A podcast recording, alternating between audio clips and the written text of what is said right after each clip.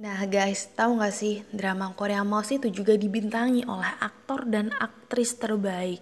Nah, jadi pemeran dari drama Korea Mouse ini ada Lee Seung Gi yang pastinya kalau misal kalian dapet cinta Korea, Lee Seung Gi itu udah gak asing lagi sih.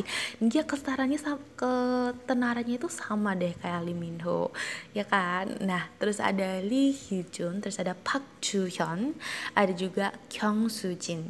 Jadi seluruh pemain ini diyakini dapat memerankan dengan baik dan mampu mampu menghidupkan karakter yang ditulis oleh penulis skenario.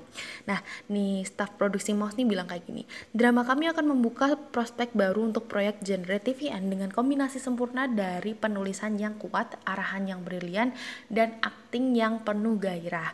Nah, musim semi ini nantikan pemutaran perdana Mouse yang bertenaga dan mendebarkan. Emang mendebarkan sih guys. Jadi ini kan juga masih ongoing. Jadi gimana ya nasib Jongbaram di next episode?